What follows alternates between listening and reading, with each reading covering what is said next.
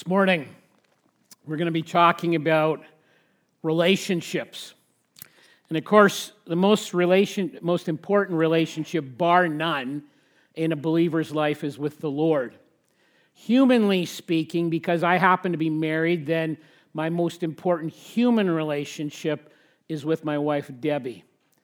But our relationship with the Lord informs thoroughly what our relationships with people, those closest to us, those we don't even know, what those relationships should be like. Jesus was never alone. He needed help, and he asked for help. And he lived in such close relationship with God the Father and God the Holy Spirit that they are, in fact, one.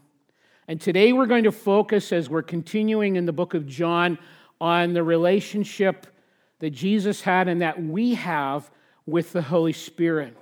And so in John chapter 1, we read this. We're going to be in John 14 in just a few minutes, but listen to these words from John chapter 1, the fourth book in the New Testament. Then John gave this testimony. I saw the Spirit, that's referring to the Holy Spirit. I saw the Spirit come down from heaven as a dove and remain on him, on Jesus. I would not have known him except that the one who sent me to baptize with water told me, The man on whom you see the Spirit come down and remain is he who will baptize with the Holy Spirit. I have seen and I testify that this is the Son of God. So, John is baptizing Jesus, and as Jesus is being baptized, the Holy Spirit comes on him, fills him, and remains in him. And so, everything that Jesus says, his miracles, the things he's teaching, the places he goes, is under the filling and the empowerment of the Holy Spirit. Why? Because Jesus needed help. Not because he was sinful but because he was human. And as you've often heard me say, Scripture teaches us that he is the spirit filled God man. And there's numerous places in Scripture that attest to this. So, being fully God, 100% God, and 100% human, as a human being, he got tired, he had troubles, he was tempted, he struggled with the kinds of things that we struggle with every day. And so he was filled with the Holy Spirit to enable him to live the life that his Father led him to live. And we're going to see this in the passage in John chapter 14 that the Father directed and the Spirit empowered. And it works the exact same way in the life of a believer. Now, we need additional help because, unlike Jesus, we are sinful. And we need help. We need empowerment from on high to live the Christ life as we're called to live. And when we're not filled with the Spirit, when we're not walking in the Spirit, we're not following in the footsteps of Jesus. And so, if you do have your Bible, turn with me to John chapter 14 as we're continuing this series of messages called Nearest and Dearest about John, who is the best friend of Jesus, saying, You know, here's how to have a very reverent relationship with Jesus, but at the same time, a best friend kind of relationship with Christ. We're going to be looking at John chapter 14, verses 15 through 31. Let me begin by reading verses 15 to 17. And Jesus is speaking, and he says, If you love me, you will obey what I command. And I will ask the Father, and he will give you another counselor to be with you forever, the Spirit of truth.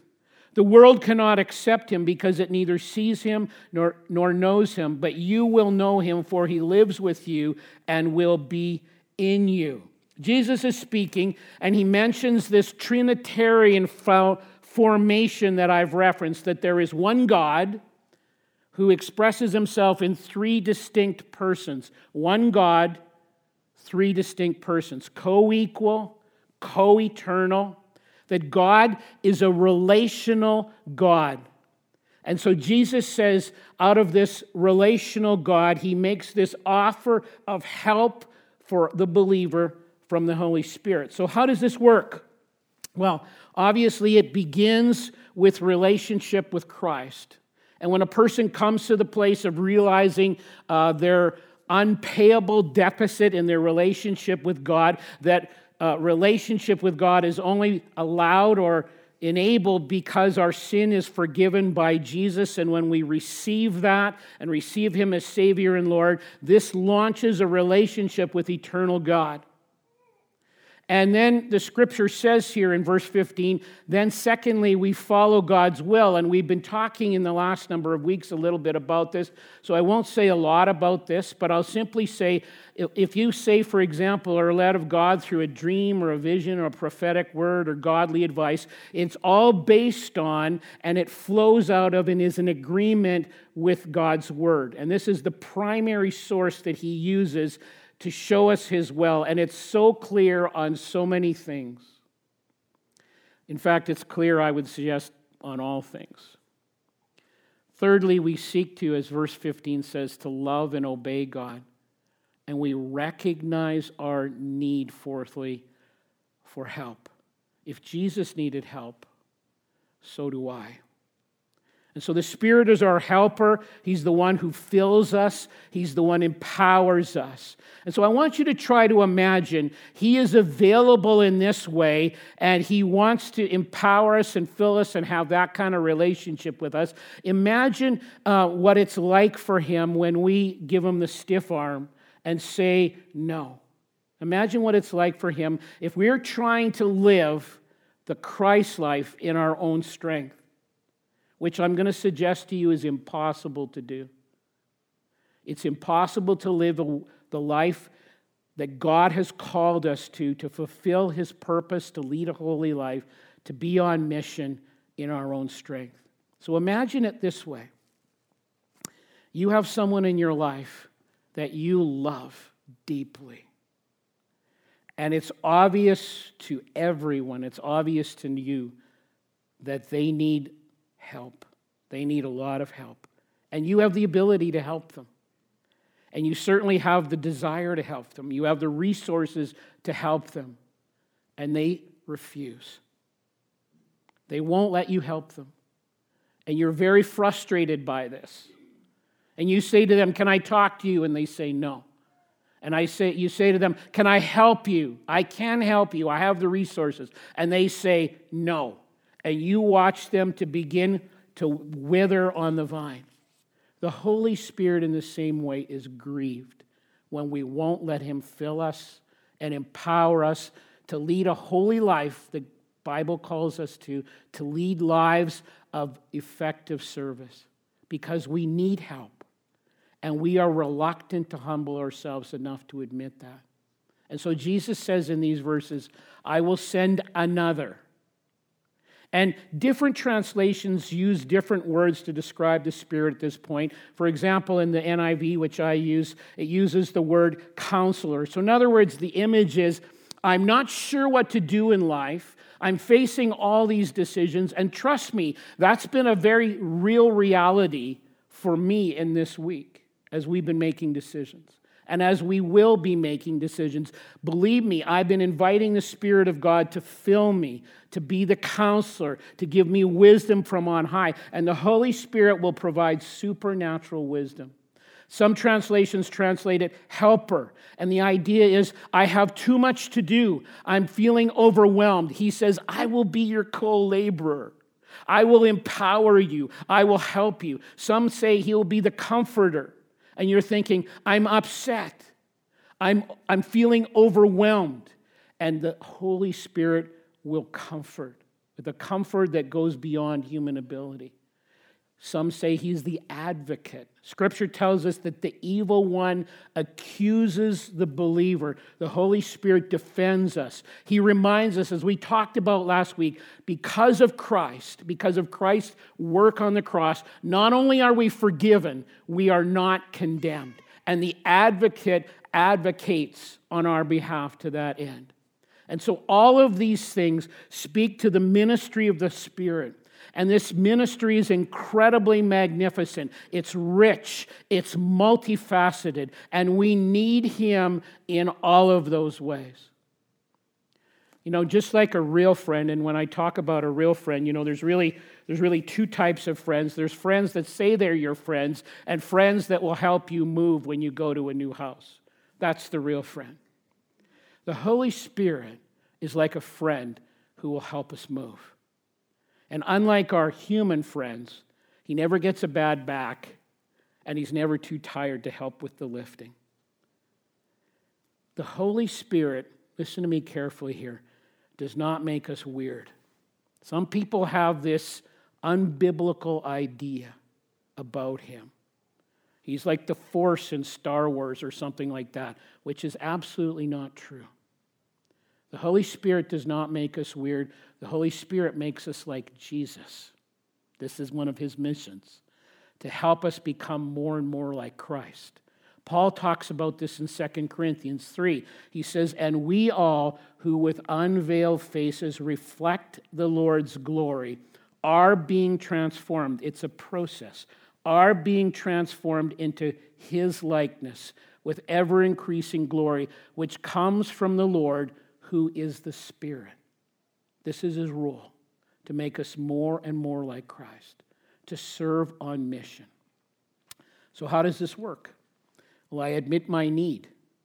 I can't, I can't live a, a biblical, holy life in my own strength. I can't serve like you've really called me to serve, to use my spiritual gifts, to be a person of, that is focused on sacrifice and and, and loving others as myself, all of these things. I can't live this in my own strength. I don't have the power to serve you and, and do all that I need to do, that you've called me to do. So I admit that. And then I, I would say, we, we, we would say, search me. Lord, and this is a very biblical thing to do. Is there any unconfessed sin in my life that even though I'm a believer, there's this area of my life that I've known about or you've pointed out to me, the Spirit's revealed it, and I, I haven't surrendered that to you. I haven't allowed you to heal that and cleanse that area of my life. Is there any barrier like that that I have put up? And so we ask that question. And then, thirdly, we just surrender and we say, you know, I understand I can't do this stuff, so I'm just offering myself. Would you fill me? And then we just receive by faith the filling of the Spirit. And we just, in a sense, breathe Him in. We fill me, and then every day we invite Him to fill us and empower us so that we can walk in the Spirit. And it's an ongoing thing in life. How does, what kind of results do we see from that? Let me just mention very quickly the Holy Spirit sometimes does the miraculous, but most often what he does is what we would consider regular. You might even use the word mundane. Sometimes, like I said, the Holy Spirit does miraculous things and we pray for people, and based on Jesus' atoning work on the cross, someone is supernaturally healed. Sometimes he does that. Or sometimes he might give a prophetic word or a vision or a dream. And, and those are all wonderful things, but equally wonderful are the regular parts of life. And so let me just illustrate that in the life of Jesus in one or two ways. In Luke chapter 4, we, we read that Jesus in verse 1 was filled with the Spirit, and then he goes into the wilderness and he's tempted by the evil one for 40 days. How did he resist that? Well, he obviously used scripture, but he was also filled with the Spirit. And he was empowered to overcome temptation to live a holy life. As well, practically, just emotionally, you know, we might look in our life and we might say, I'm in rough shape emotionally, but with the filling of the Spirit, this provides the fruit of the Spirit in Galatians 5. And there's nine elements to the fruit of the Spirit, and it's singular on purpose, the fruit, because all of these issues will be touched by the filling of the Spirit. And so it impacts us emotionally because the fruit of the Spirit is love, joy, peace, patience, kindness, goodness, gentleness, and self control. The Holy Spirit perfectly empowered the emotional life of Jesus and He can come and begin to recalibrate our emotional life as well. And so, really, the question to ask is Have you been neglecting the spirit filled life?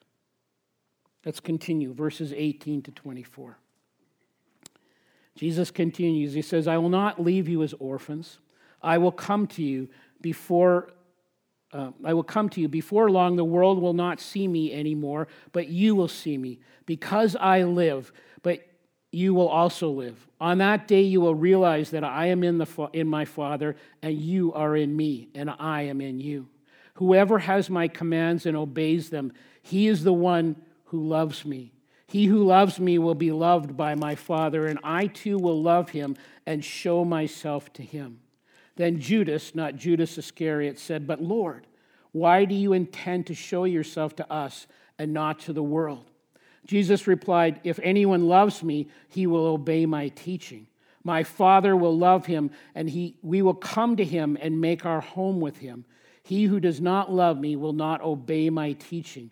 These words you hear are not my own, they belong to the Father who sent me. And we see there the Father directing the activities of the Lord Jesus. And so Jesus says, I won't leave you as orphans. Yeah, I'm going away post resurrection after 40 days. He's going to ascend to the right hand of the Father, but I will come back. But in the meantime, I'm not leaving you as, more, as orphans.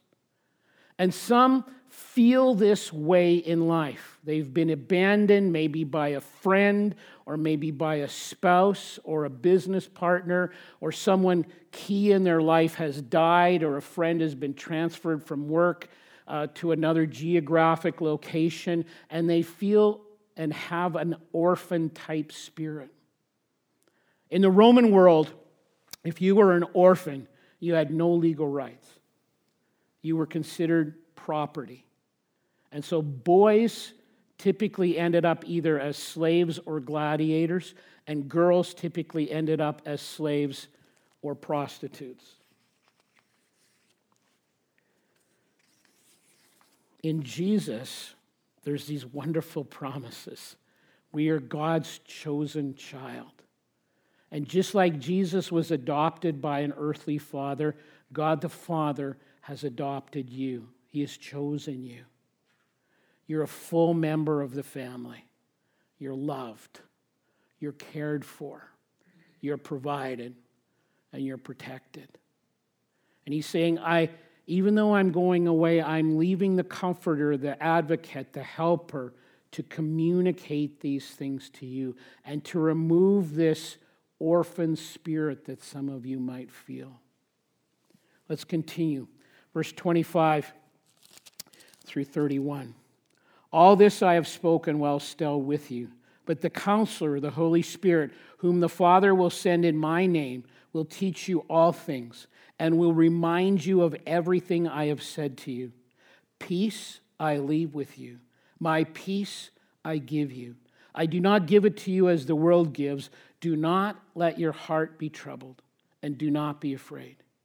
You heard me say, I'm going away and I'm coming back to you. If you love me, you would be glad that I am going to the Father, for the Father is greater than I. I have told you now before it happens, so that when it does happen, you will believe. I will not speak with you much longer, for the prince of this world is coming. He has no hold on me. But the world must learn that I love the Father, and I do exactly what my Father has commanded me. Come now, let us leave. So let me comment on three ministries of the Holy Spirit. The first one, and we've been alluding to this, is in whole, the whole mental area of life. There's different places in the Gospels where we're called on to worship, and the wording varies a little bit, but it's like this We worship God with all our heart and all our soul and all our mind and all our strength. And the Holy Spirit, it says in verse 26 in the text, through the scriptures will teach us and give us the very mind of Christ. It says, if you go over to chapter 16 in John, that the Spirit of God, the Holy Spirit, draws us to salvation. He convicts us of sin. He points us to Jesus. He guides us into all truth. And when we, when we come to Christ, when we surrender our life to Christ, the scripture says we become new creations. And it's like our brain gets rewired and I find myself under the Spirit's direction thinking differently. This is the Spirit of God, as these verses are saying, illuminating our understanding, turning on the light bulb so we can read Scripture and we begin to get it because He's illuminating us. And so we begin to hear what the Spirit, what God wants us to hear. We begin to think what God wants us to think, and He helps us to remember, verse 26, what we need to remember. And He does all this so we can live as God intended in a supernatural, empowered way. And so He helps us mentally. As I said earlier, though, He also helps us emotionally. You know, if you're watching the news at all, you know the world, a lot of the world is panicking right now. And the world has trouble right now. And so, really, how do we live in a troubled world without having a troubled heart? Well, the world would say, like he says in, in, in the verse there in verse 27, the world would say to us, if you just have enough money and enough power, you can mitigate the risks in your life, and then hopefully you'll get some peace. Hopefully you won't be troubled. We all know there's never enough money, there's never enough power to let the heart not be troubled. And this virus is illustrating this very powerfully. So the world tries and fails to get peace based on external things. But what does Jesus promise? Something very different. He says in verse 27, as I read to you earlier, I promise, he's saying, peace I leave with you. My peace I give you. I do not give it to you as the world gives. Do not let your heart be troubled, and do not be afraid. And so he gives peace regardless of eternal, external circumstances. And that's what a, a believer can just be very honest and say, hey, even though things are not okay externally, because of Christ, I'm okay. Even though there's all these bumps going on all around me, I can still be joyful. And this comes through the ministry of the Holy Spirit transforming a life, transforming our emotions, transforming our thinking. It's not about ignoring reality, it's all about trusting the one who changes reality, who secures the future. Because as I said earlier, we are the people of hope because of what Christ did. And he has promised, it says in the book of Hebrews, I will never leave you nor forsake you. And he's also said, and when we die, it only gets better. When you have a relationship with Jesus and you die, it only gets better. Thirdly, there's just spiritual victory. He says in verse 30, the prince of this world, in other words, the evil one, Satan, is coming for Jesus and he's coming for us. Different places in scripture says this. But then Jesus says, listen, Satan has no hold on me. No hold on Jesus. And if there's an area of our life where we will not surrender it's not that Satan can ever take us over or possess us. That's not even a biblical term. But if there's an area of our life that we haven't surrendered, he can attack us in that area. But when we are in Christ, Satan has no claim on us. We belong to Christ, not the one who comes to destroy. This gives us peace. This gives us rest. This gives us strength and we live rejoicing as we're filled with the Holy Spirit. This is good news in a world filled with a lot of bad news right now. So let me just ask you some rhetorical questions. Are you an orphan? Absolutely not. You have a father who loves you, who has chosen you, who has adopted you. You're part of the family. You're provided for. You're cared for. Are you alone? Absolutely not. God the Holy Spirit is present with you and in you, and He will fill you if you let Him. The same one who empowered Jesus is available to empower you. I invite you to pray to be filled with the Spirit. And just every day, just say, Today, Lord, this day is yours. I offer myself. Would you fill me and use me to live the way you've called me to live and to serve the way you've called me to serve? Is your life meaningless? Absolutely not. The Spirit will teach and empower and remind you of the things, as it says in verse 26, remind you of the things you need to be reminded of and give eternal meaning to your life. When we are filled with the Spirit, I can live a holy life and a life on mission. Are we captured today by a spirit of fear? Absolutely not, because Jesus promises the very peace of God, which is supernatural and not of this world. Do you need help? You absolutely do. We all do. The Holy Spirit will provide the help we need. And as a result, we'll be more like Jesus, more like Christ. And friends, I would say to you, that is incredibly good news. Good news. We're going to conclude our service now um, by having the offering. And so if you're online, we're going to